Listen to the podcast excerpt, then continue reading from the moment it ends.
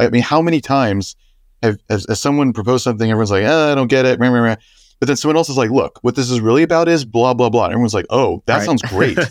that I want. What you just said, you know, it's not bad information, it's bad presentation. I made my whole career doing that. I feel like I can rule the world. I know I could be what I want to. Uh, I put my all in it like no days off on the road. let's All right, Jason, we're live. This is how we start. we, we just jump right into it. Can I give the it- can I give my like brag about you intro of what I know about you, and then you can kind of correct anything that I get wrong. Of course. We have Jason Cohen. So Jason Cohen originally started. You had a bunch of smaller businesses, but in the early 2000s, you started. Was it called? Uh, it's just called Smart Bear or Smarter Bear. Just Smart Bear. That was 22 years ago, believe it or not. Smart Bear. so Bear. 22 years ago, you started Smart Bear. You grew it for like seven years, bootstrapped it, making millions of dollars in profit, sold it. That company now has a thousand plus employees, has sold recently or traded recently for like two billion. Is that right? Yeah, it actually doesn't have that many employees. It's more like hundreds, which is part of why it's impressive because it's yeah, it was sold in 2020 for 2 billion and it doesn't have a 1000 employees. It's super profitable. Like uh, it, it was publicly said then um, what the profits were. It's 50% bottom line profit.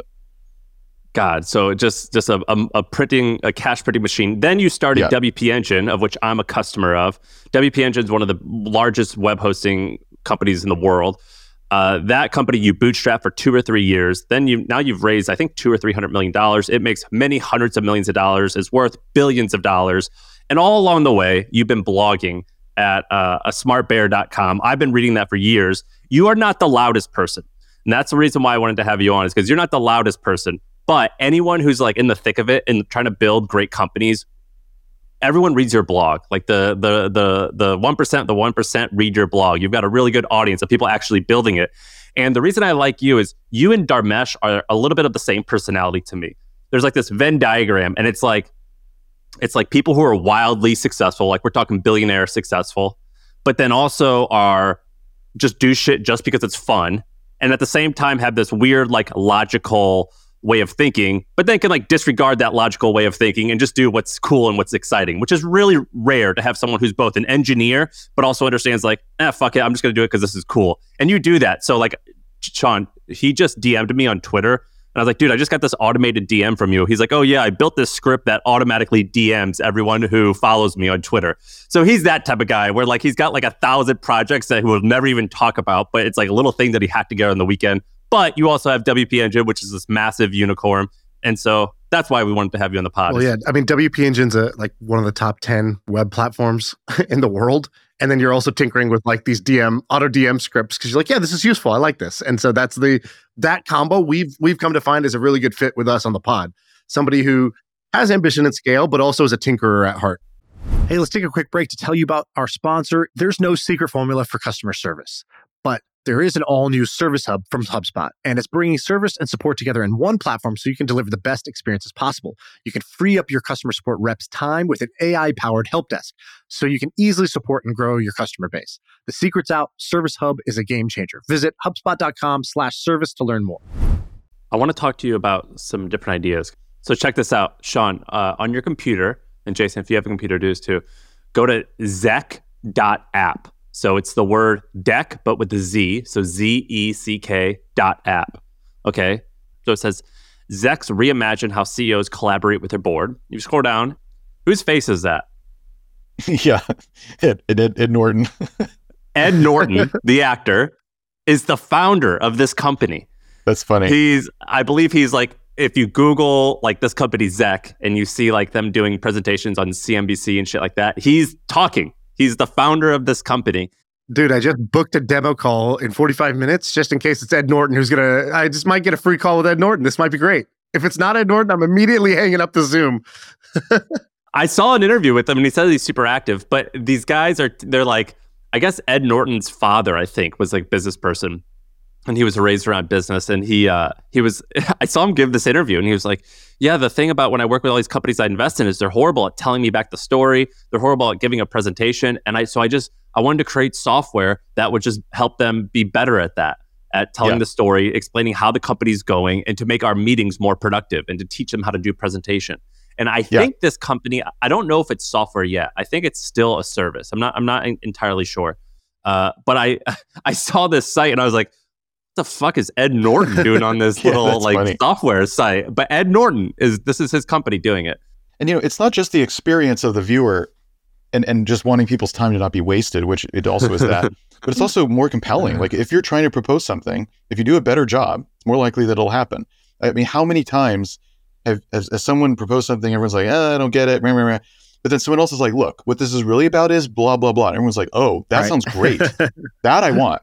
What you just said, you know, like what? I mean, that's just bad presentation. It's not bad information. It's bad presentation. I made my whole career doing that. Well, yeah, we have like we have these college we have these college kids come on one, once a year, twice a year, and they like pitch their company. And Shaan's very good at hearing what they said. He goes, "That's actually a great idea. You're you've explained it horribly. Here's how I would retell that." And he will tell Right. this beautiful story, and then everyone's jaw is dropping, and we're like, "Yeah, we're in." And uh, he does that all the time. He's very good at that. You know, we've done pitch competitions at, at Capital Factory for 15 or 16 years, and it always goes like that.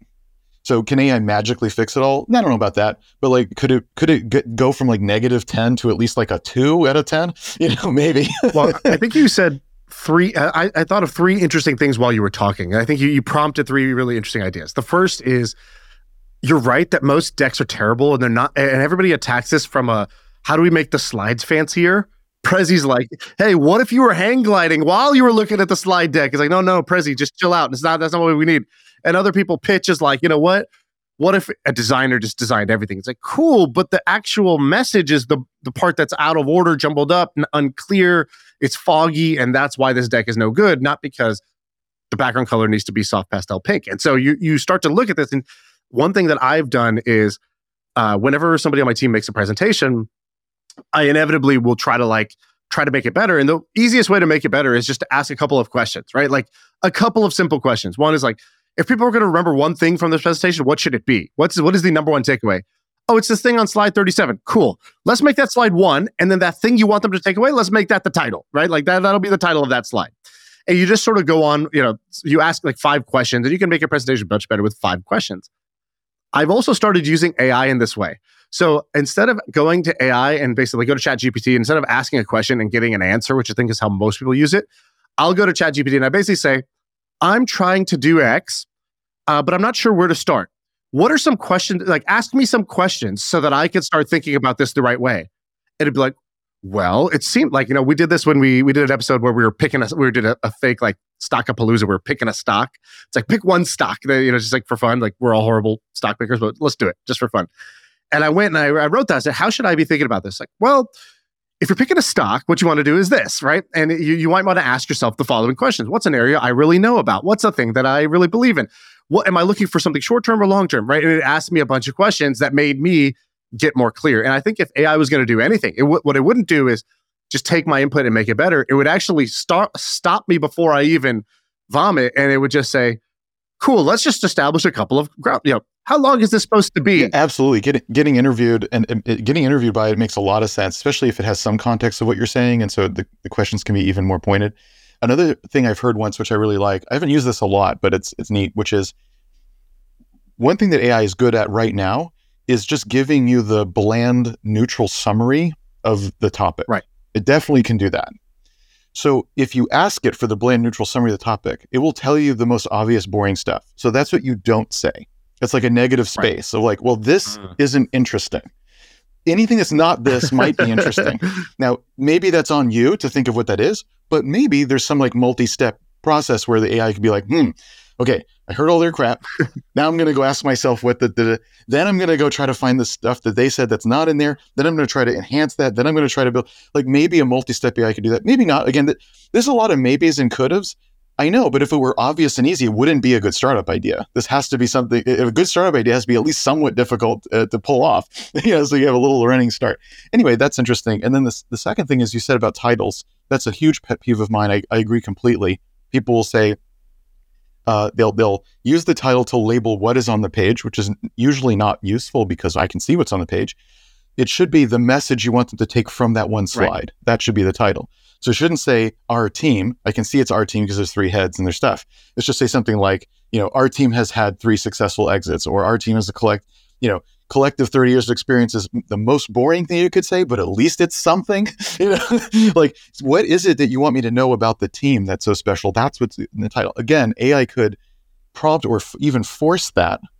And it also then helps your, it goes the other way too. Now it helps your narrative.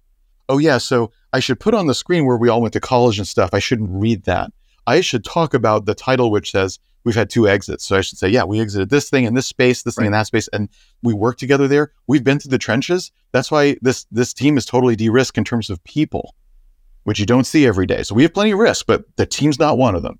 Whoa, that's a good that's a good thing to say on a team slide to an investor. The investor's like, okay, tick. Like I, I don't quite believe you that there's no risk, but like I'm with you, I'm with you. This isn't what I'm Right. gonna lose sleep over it. I love that. Um, you know, that should be the title. So like AI could help and that goes both ways. Uh, in, in do. And if you don't have good titles, you can say, what should, what do you really want to say here? Oh, let's make a title this long. Okay, now let's go back to the text. This is something you could be prompted for, and any presentation is improved if you do that. Here's what's funny is that you know I have no idea if you are, but you you might be a billionaire or you're in that realm and you've started multi-billion dollar companies. We asked you about ideas. The idea that you spent most on is on how you manage Twitter.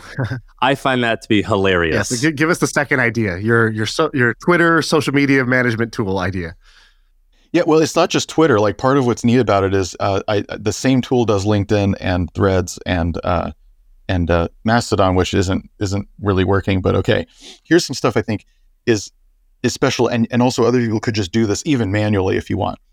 So one is um, there are certain people that I uh, that I want to have more interactions with. So I have them in a Twitter list because then you can search for it, right? But I do a search where it's the people in that list and they've posted in the last 20 minutes, which is a pretty small window.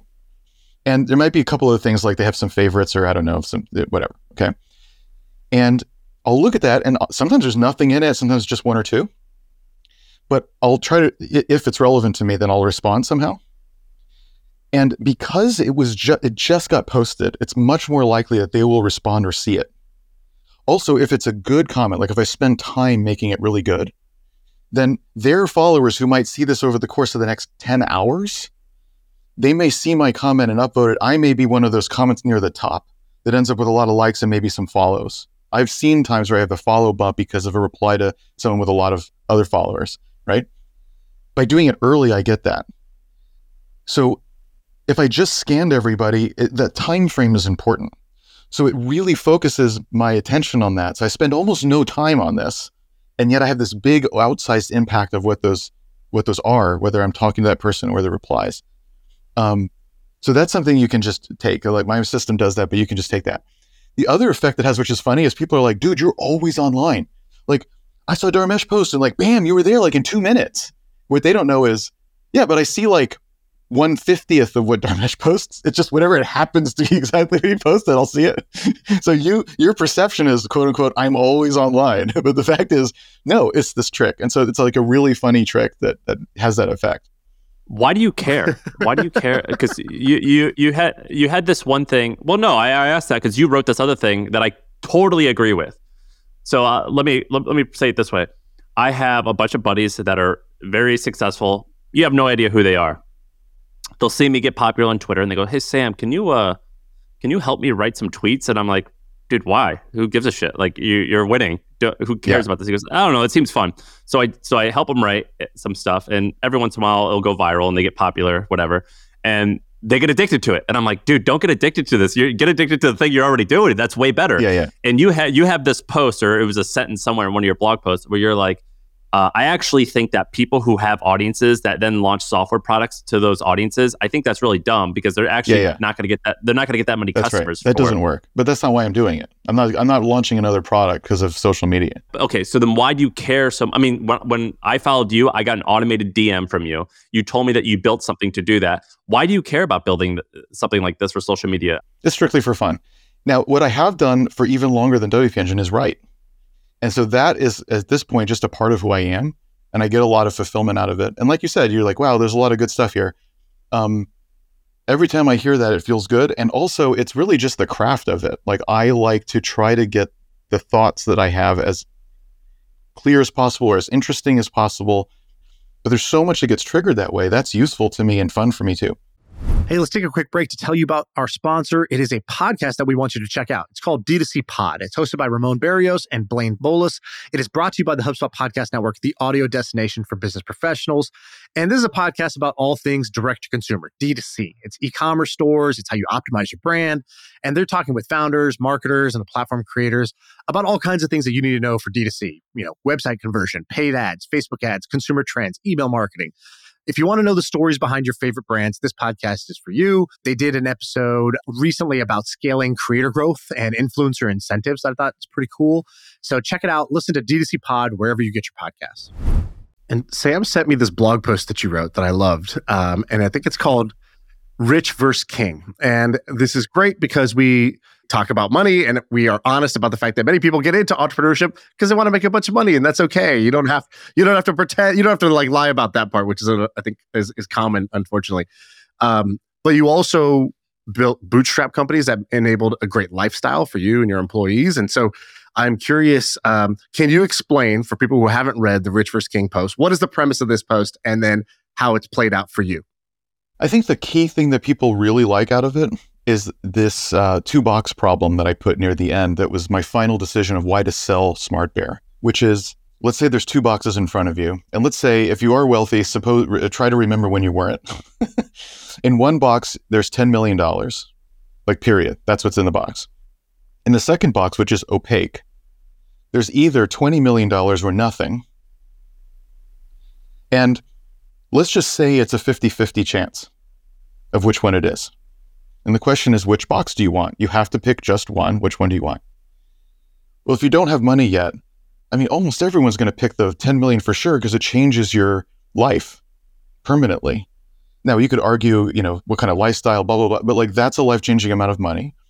Whereas the other one is even more money, but it's actually not that much more life changing. And there's a good chance that you won't get it at all. That's silly. This is why when you get offered some money to sell the company, it's often a good idea to take it of course, it could be big in the future, but if you haven't crossed over to this life changing amount of money yet, what I was in that post called the freedom line, you could argue how free, how much money. Okay, but when you cross over some sort of line, which maybe you should decide for yourself, it's it's awfully hard not to take it. Now, what's interesting with the box game is if you're a statistician or you're an economist, what you would say is there's no difference between the two boxes because the expected value of both box is 10 million. So they're the same. And my point is, no, they're not. Expected value is not the right way to evaluate the situation. Furthermore, in real life, I said that one box was 50 50. In real life, you don't know what the probabilities are. What's the chance the company will grow and sell and be huge? What's the chance it's stagnant and it doesn't sell? What's the chance that it goes to zero? Like, nobody knows. So it's worse than that. It's uncertainty, meaning I don't even know what the probabilities are, much less risky, which means I do know what the probabilities are. So it's actually far worse. So I know, you know, yeah, some people might take the other box. It's okay. You can do whatever you want, obviously, but most people will take that sure thing when it's real money. Now, if it's $10 versus $20, you know, whatever, you might as well take a flyer on 20 because who cares? So the magnitudes relative to your net worth also matter, which I didn't really talk about there in that post because I wasn't getting into that. But that's also true. It, it is it changing something substantially for you or not is actually a critical question. So you're a great writer, and there's two or three great sentences that I like out of this post. It was, uh, you very bluntly you say, "I was always in it for the money, especially in the form of an acquisition." I would tell everyone here, we're here to make money, and if someone offers to buy the company someday, I'm going to sell it. And then you said, after you sold it, you go, I have the freedom to work on any project I want for the rest of my life while simultaneously providing for my family, never again worrying about bills, debt, having a place to sleep, or sending my daughter to any college she wants. And I particularly the I was always in it for the money. I think that's just great to just be very clear and knowing exactly what you want uh, in that post. I thought that I thought that yeah. was beautiful how you said that. Also, it's not incompatible with things like I want our customers to be happy, I want our employees to also make that much money, blah blah blah. Like it's not incompatible with other positive things that you want to do. There's a big difference between I want to make money and do ethical things and create products that actually have value and are not just uh, middlemen or something like that or arbitrage. Um, you can say both. In fact, you probably should. So you wrote that post in 09, I think, originally, and you have this cool graph where you show like there's like a threshold of that matters. Uh, in 2023, 24. What's that threshold do you think now, and what do you think it was then? Well, what's interesting is um, I, it's this is not relative. So at this point, at, at, at WP Engine, also we've had a few secondary rounds, which, by the way, all employees got to participate uh, in as well. Um, and so now I have enough money that uh, I don't have a line anymore. Like it's okay if I don't make any more money ever again. I really don't care. You know, I, I don't care. Like, oh, can I get a, a jet or not? Is not interesting to me. Just this is personal, right? Everyone's different when it comes to money or what they want in lifestyle. I have the lifestyle that I want. I don't need more money. So there's no line. Like I just don't. That that's not what's motivating or what will make a decision for me anymore. Well, what about Jason Cohen in 06 when you sold? Like, was there what was the number where you were like anything above is gravy? Oh. and that's that's a threshold for me. I think then I was thinking t- uh, like 10 million. Um, I think I think nowadays it's it's much more clear that you need something like 20 million. This is all in the U.S. by the way, to have what would be considered to be like a rich lifestyle in America. Because okay, you know, people say things like, um, "Well, I only spend you know 80 to 100k a year right now, so if I had 10 million, I, I could live off of that," and you'd be right. But that's not how people are. I mean, I'm not very materialistic, and even I wouldn't want to do that. Oh, I'm going to continue to live at that rate forever. Isn't usually what people want to do. It could be. Again, if that's you, then that's that's amazing. That's awesome. Perfect. You know what to do. That's not really what happens. So probably more like 20 million because you have to you have to you, there's a lot of things to do but you have to think about um, averages and having a portfolio that's balanced and then taxes and then inflation. And so even 4% of, of interest taking out per year is actually kind of a lot given that you want to maintain it and keep up with inflation et cetera. And that's where the 20 million sometimes comes from is is uh, you know 4% of that is like a little under a, mil- a million after tax. And then you can have quite the, what you what anyone in america would consider a rich lifestyle I'm happy that you put a number on it. One thing that I think is cool, uh, we should put this chart up or the graph on on our YouTube channel. So basically, it's like there's like the levels. He's like, you can't afford to lose your job. You know, if, at some point you're at that level where it, losing your job would be detrimental to you. Okay, then you can own your own house. Then you can, and he wrote, never look at the right side of a menu. right, so you only look at the dish, you don't look at the price. Uh, never have to work again, and then it's like private jet, and you can see that like it's asymptotic. The the the value of the cash is you know definitely flattening out the further you go, and so you draw that line, Yeah. and the the freedom line basically of like you never have to work again. You could have total total control over your time as like the important threshold. Yeah, but see, so much also depends on things like, I mean, if you're 26 and you get this offer, um, and you know you do want to work, like you don't want to not work again. That's not what you're going to do. You're going to do something. So it's like, all right, I don't need to never work again, quote unquote. What I would like to, but but let's say you're burned out. It's been six or seven years. You just want to do something else, and so, well, uh, you know, you do take a ton of money off the table. Then you can invest a couple million into your next venture while still keeping a couple million in the bank. And so, no, you couldn't live off that for the rest of your life, but you don't want to live off that for the rest of your life. You want enough to self fund something and do the next thing. And so, I mean, you have to look at the goals, of course, that are in front of you. Um, but certainly, you don't want to adopt other people's goals. I mean, I think that's maybe the unspoken other message of the post is what is it that you want? And how do you know that? And how do you get that? And if someone else says, like, no, you should, you should build a unicorn, like, it doesn't matter what anybody else says. Yeah, play your game. So uh, you know, your blog is basically like a a gold mine of startup wisdom. And I was mining it last night when I was doing my research for this, going back through reading some of the stuff that I liked. And there was a few things I had never read that I actually really, really liked. I wanted to read a couple of these, get you to react to them because you had some Okay. uh, like kind of just nuggets, small, small, short things that I want you to elaborate a little bit on, or maybe give an example about, just to make it real for people, um, because they they rang true to me. So here's one. You said all startups are screwed up, including the ones that work. It's just that the ones that work have one or two things that they're excellent at, even though they screwed up a bunch of things that didn't uh, it didn't kill them, they didn't die. Um, so explain this because I think people have a perception of my business is kind of screwed up. That's maybe why I'm failing. The ones that work, it's all working. It's all good. It's uh, you know that it's something different. That's right. Explain that one. Yeah. It makes sense that that's our perception. Number one, because we all have like some form of imposter syndrome of like somehow everyone else has their shit figured out and we don't, um, which of course isn't true, but it makes sense that we all kind of feel that way. Um, the other thing is we see every problem in our business and we only dwell on the problems. Like the things that are going well, we're not spending time on those things because that's not what needs attention, needs fixing. So, you know, we're spending 90% of our time on all the problems, of which there are many. So we feel like we're just drowning in, bad things, which we are. That's the truth. Then you look at a competitor or whatever, somebody on TechCrunch, and what are you seeing? Some weird, varnished, outside, not true version of it, where they're super confident and everything's fine, blah, blah, blah. The, the way I like to say it is um, whenever you see a company c- kind of like immediately go out of business, go look at what they posted on their blog the previous week and go look at the last podcast they did. I promise you, it was 100% optimism. Everything's going well. We're growing like crazy. We're getting profitable. We're hiring. People are loving. I guarantee it's all that. The week before they went bankrupt.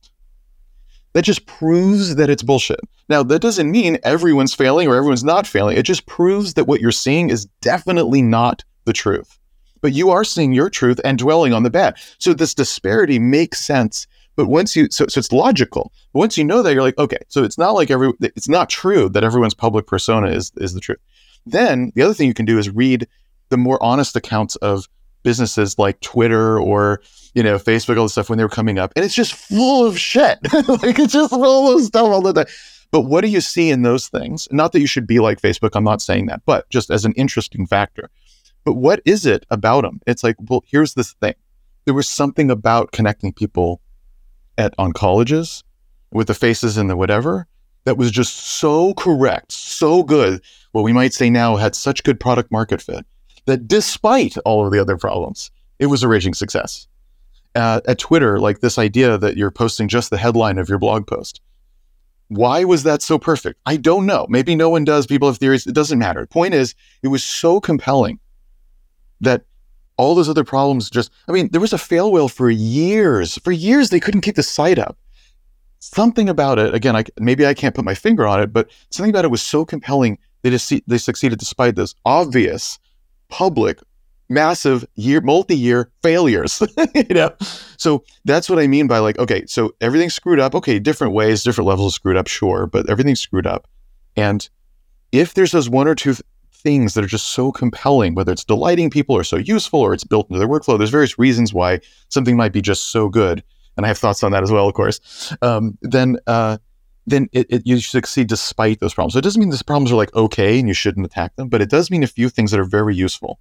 One, emotionally, like get over it. It's okay. Everyone else screwed up too. Two, you're not going to fix everything, and you don't have to because success stories besides like Facebook, blah, blah, blah, but even bootstrap solo companies, that person also does not fix every problem they have. Of course, how could they? There's just not enough hours in the day. So you don't have to fix every problem. Ooh, that's a relief. Then it begs the question which couple of problems only should I be fixing right now that really are holding me back, that really might lead me to go out of business. That really is hindering my growth the, most. the most. That's really why people are canceling the most. You know, these these are example things that might be that critical problem or two. Identifying that by answering questions like those, that's what you should do. And you should be seeking what that one or two, you know, critical things are. That's the reason people don't cancel despite that crap. The reason people sign up to fight. The reason they advocate for you on Twitter or review sites. What are they saying in there that's so freaking good? Because whatever that is, you need every every customer to experience that thing. Like maybe you can change your processes or your your features or the onboarding process, whatever, so that more people experience that amazing thing, whatever it is. So identifying those one to three key things, the one to three problems, that's what you've got to do. Then that's where you focus your time, whether you're a solopreneur or whether you're a WP engine, you have uh, 1,200 people. Those are the few things you focus on. On you know, how do I remove some of those barriers that I actually should? How do I enhance these things that are the thing that's making it work? And the, all the rest of it, you don't want to ignore. You want to do it. You see it, but you must just for capacity. And actually, it's okay that you are. And, and again, I gave you lots of examples of why it is okay, in fact, that you are. So that's what to do about that. Dude, I remember I used to host these events, and I would have I would get to we'd have all these speakers come, and they were founders of every startup you've heard of, and I would hang out with them in the green room, with about six of them at a time. And it was nothing but complaining and fear. And I remember we had this guy named Alex. Alex started this company called The Athletic. You guys know The Athletic? It's like a um, subscription sports blog or media company. They and eventually sold to New York Times for hundreds of millions of dollars. I was with him, I think, on a Friday. And that Wednesday, the Wednesday before, they just released an article saying they'd raised $100 million in funding. Everything was going great. Right? And they had this beautiful photo shoot. And he was a ball of stress. And I think he, he was just kind of um, venting a little bit to me of saying everything that was going wrong, how he's so frustrated with this and that. And I remember thinking, I'm like, dude, you're in the New York Times like on Wednesday and you had this beautiful photo shoot. Like, sounds like everything was going great. And he was just, it was just, the reality was that things were going mostly great. Obviously, you turned out all right, but he was just complaining so much to me because I was just kind of a sounding board for him. And I remember like thinking after all of these events that I've hosted, that was my major takeaway, which is that the people I admire, they were shit shows just like I was. And that was like kind of a game changing, kind of mind altering belief that that happened doing those You're like. I got to be careful. I got to be careful asking, how's it going? you know, you never know what you what Yeah, answer Yeah, you don't, ask. yeah. yeah, Yeah. uh, yeah. I was like, "How are you, man?" And it was like just bitching c- constantly, and and and I also like I like egg. egg I got to give these guys respect. I was egging them on. It's not like they were just Yeah. like bitching to I- I will I, s- was I will egging say them on. something does change with scale. So um, before product market fit, it's obviously you don't know what you're doing yet. That's the whole point. And then you do, and you're starting to scale up if you do. Um, then it's just all a shit show, all of it, because everything's growing and weird, and no one knows what to do. And and the things that got you to product market fit are the wrong actions to take when you scale. You're like, all I'm doing is experimenting. Not when you scale, you know what to do. Now you need to do more of it. You need specialists in it. You, so it's a totally different behavior. It becomes more like a, like a tumultuous uh, ocean kind of thing, where it's like some things are riding high and, and fine, and and some things are not. But it's not true that like 100% of the things are broken. It's just not true anymore because we've had the time and the people and, blah blah blah to build up to that. And you need to, like as you scale up, you need it needs to not be a food fight forever. Like it has to mature into something because you can't you can't operate like you were just saying with a thousand people. That's just complete chaos. So that's that it can't be. You, you had a good quote from uh, the guy from Box, Aaron Levie. He he said, um, he goes, starting up is the act of doing as many jobs as possible to make sure your company doesn't die. And then scaling up is the act of shedding as many jobs as possible to make sure that your company doesn't die, to make sure it survives, right? Yep. I think that's uh, very true. You know, another thing that Aaron Levie specifically said is uh, um, at any given time, half of the company isn't working. I just don't know which half. Right. Dude, Aaron Levie doesn't get nearly enough uh, clout, I think, uh, as he should. So, for those listening, Aaron Levie started Box. It's box.com. He started Box, which is a, it's like very similar to Dropbox, but enterprise. He started that company when he was like 18 or uh, was it 18? Was he that young? Like he was just out of high school, I think. And he's, and it's now a publicly traded company and he's still the CEO. He's been doing this now for 15 plus years, maybe. That guy does not get nearly enough credit. That guy's the man. We should have that guy on. Yeah, Aaron, you're welcome on.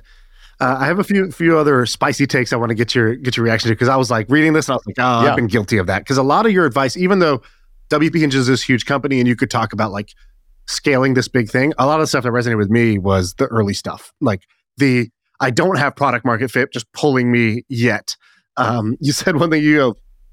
Most founders who are doing customer discovery or like that early stage research about an idea, you go, it's just a founder who's in love with their idea, essentially doing like fake sales calls, like just looking for evidence to support their belief. Um, I've definitely done Yeah. that. I'm sure Sam. We all have. That's why it rings true because of course we all have done that. yeah, and you ask like the stupidest question ever, which is like, "Does this interest Right. you? Will you would you buy this?" You know what I mean? Pretty good, Like, yeah, right? It's that dumb useless, question. right? useless question. Yeah, yeah. You're into this, aren't you? yeah. You just ask these like leading dumb questions. you have another one that I think is pretty good. You go sell more value, not more time. Customers don't value their time. They do crazy things to save two dollars. Don't sell them time because Yeah. they don't even value it. Um, sell them more more value. Yeah, that's especially true in consumer. Consumers really don't value their time. Um, but even in business, that's true. And so, uh, like a classic example is, uh, if you, you you could have a product, let's say that um, makes it less expensive to get marketing leads, and so you could say this halves your cost because it does. But what are you going to do with the money? They might just save it. It's possible. What they could do is buy more leads. So it also could you could say the same thing is double your leads. So that's the same thing. Half your costs or double your leads. Same product. But how much will I pay for having the cost? I will pay some percentage of the cost that I saved. 25%? That's actually kind of high. Usually people won't pay quite that much. They should. They should pay up to 80%, you know, because why not? But that's not really how people think about it. Um, So you could you could maybe uh, charge 25% of the cost you save. But if you say double the leads, what will they pay? Well, what were they paying now for leads? A lot. What will they pay to double the leads? The same amount. They'll pay 100% more to double the leads because they are already willing to pay that for leads. They're as demonstrated by they're doing it right now. so it's a difference between 25% of one half of their spend, which is an eighth, or 100% of their spend. Same product. So it's just now, now, yes, that's idealized and so forth, but it just goes to show saving money, saving time. It's not a bad proposition, but often the same product can be shown to generate value instead of saving time. And all of a sudden, it's literally an order of magnitude more valuable. Now, you could take all of that in price, but uh, as a, a, quote that I took from Michael Mauboussin, who's amazing um, in finance, but startup folks haven't heard of him. Um, he has this great thing about this, which is the thing to do. Uh, I'm paraphrasing, but the thing to do is to generate customer as much value as you can for the customer, and then decide how to split it with them. So you could split it with them by charging more. You could split it with them by higher retention. They just love you and they stay. They're getting so much value or getting new customers or advocacy. They love you so much they talk like these are all ways you get value. Harder to measure than price, I grant you that, but they're they're very real. it's very real in terms of their healthier business and the risk and the growth, like very real and all those things. So, um, of course, that's a that's a something of a subjective statement. I, I get that, but nevertheless, it's it's really useful to think first, generate a lot of value, then think, now how do I split that with the customer, whether that's some price, some not, and if so, what how even if it is price, how am I positioning that with them as in more value versus less, you know, saving money or less cost or less time, something like that. The only way that this story not ends, but uh, the exit, you guys have to take this public, right? There's a there's a variety of things you can do when you're our size. One is going public. One is that uh, another PE firm. Another one is getting purchased by a sufficiently large company, either directly or due to another uh, um, investment, which again could either be a private thing like PE or it could be on the they, they might be on the public markets and, and therefore have a stock sale or something like that. You you wouldn't want that though, right? So the, the way I think uh, you, you should build a good company is you want optionality, the ability to sell and at good terms, but not not have to. The ability to raise more money at good terms, but not have to. Right? The ability to go public but not have to. Like optionality is power. So how do you do that? You build a good company in the usual ways, a company that's growing and is profitable, and the employees are happy as evidenced as by they stay, and customers are happy as evidenced by they stay. You know, like these very obvious things of like what's a good company. You do that, and that maximizes your options because you because it's good, and, and therefore you drive a seat. That's what I've said all along, and still believe this very day. That's the right thing for us to do. Is that? Can I ask you one quick question as we wrap up? We talked about um, TKO. Shaan and I both love him, but this was the we were talking about stocks. He, he picked the company that owns UFC and WWE. Uh, TKO is uh, I don't know majority minority owned or you know one of the brainchilds behind TKO is uh, Silver Lake Partners and their right. CEO I think his name is uh, Egon Durban. Is that how you say his name? Um, I was looking him up the other day. Real fascinating guy. Does he sit on your board? Is, is that right?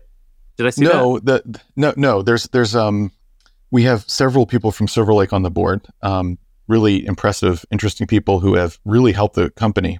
Yeah. What are those guys like? Um, on the finance side, um, it's just this level above what you would ever see otherwise, right? Because in finance, you either go to Wall Street to make a lot of money, or you could do PE, but like this is the cream of the crop. Like they have, you know, the you know, um, valedictorian from Wharton doing like spreadsheets, right? like, so, and that, and then it goes up from there. So it's just like this amazing uh, uh, analysis and insight into things. Plus, of course, they see a lot of different companies, so they can bring a lot of like, this is happening to a lot of our companies now, that sort of thing. Another thing I will say that's special is you, you think PE and you think, okay, well, they just take the companies apart and don't care. And of course, there are those kinds of PE that that absolutely exist. So that that reputation is earned. With Silver Lake, though, that's not the case. That's not the reputation they have. So when you have uh, an investor who, on the one hand, sure they can they can do all the cutthroat stuff, um, they're capable of all of it, but also they have that sort of a view on what is product, what is success, how do you build value. That's incredible. So so Silver Lake has been really amazing, but obviously it, it, there are two things. One is a lot of firms aren't like that. The other thing is it depends on the person. If a different set of people on the board, we'd have a different experience, and that's true of all investors everywhere. So uh, a lot of times people are like, should I should I raise money from X, where X is some venture firm? And the answer is always who at X, because the firm is is there is something because there's a culture and there's an attitude. It's not nothing. It's not nothing. But the number one thing is who at the firm. That's what makes all the difference. And unfortunately, that can change. Well, we appreciate you doing this, man. Jason Cohen, a smart bear on Twitter, a smart bear uh, on asmartbear.com, your blog. It's the best, man. Yeah. You're the man. We appreciate this. This is fun. That's the pod.